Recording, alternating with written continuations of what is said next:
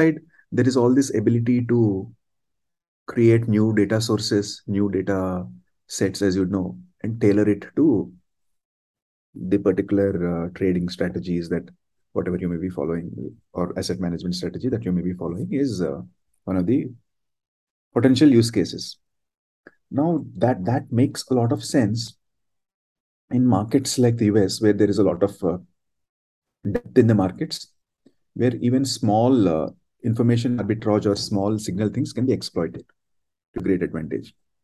But if we were to talk at the markets like India, like let's say Indian markets, there are going to be a few specific uh, things that perhaps make it a little bit uh, less attractive from an alternate data point of view.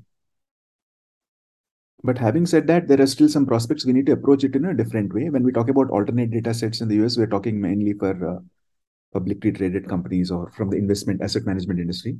But here, like Synaptic is focusing, I would think, on the VC market, right?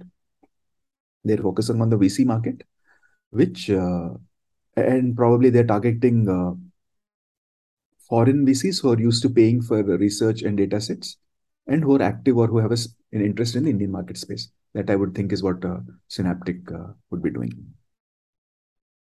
So you want to approach the Indian market as two, three different things. One is, are there Indian companies that are listed abroad and which are covered by investment analysts uh, abroad?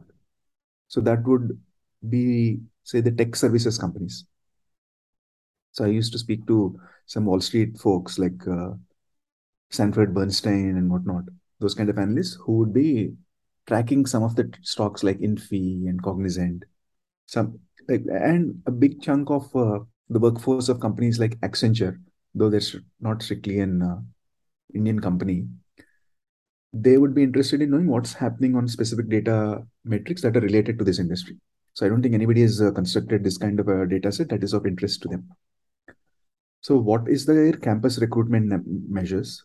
what is their new capacity. So you could think like what are the predictive signals that would uh, be applicable to the IT services industry itself. So an alter so the alternate data set cannot be random, but it has to be created based on a specific subset of the market. So that raises the question: Is it big enough for somebody to do it, or is it going to be a small firm which is sort of halfway between uh, custom research and data? So that that's one aspect of it. But having said that, I mean our uh, the Indian uh, industry's strength is low cost, high quality. So can we be a powerhouse of creating all these data sets uh, for the global markets from outside of India? That's a traditional outsourcing model. We create not for Indian markets, but for global markets, but the delivery location, etc., is going to be from India. So that's one thing. The second thing is another interesting take maybe the people who are well positioned to create these alternate data sets are not folks like Synaptic, but folks like uh, Cred. So Cred has uh, access to all the credit card payment data. They has access. They have access to. I mean, arguably, they have access to all the spending patterns of uh, the top one percent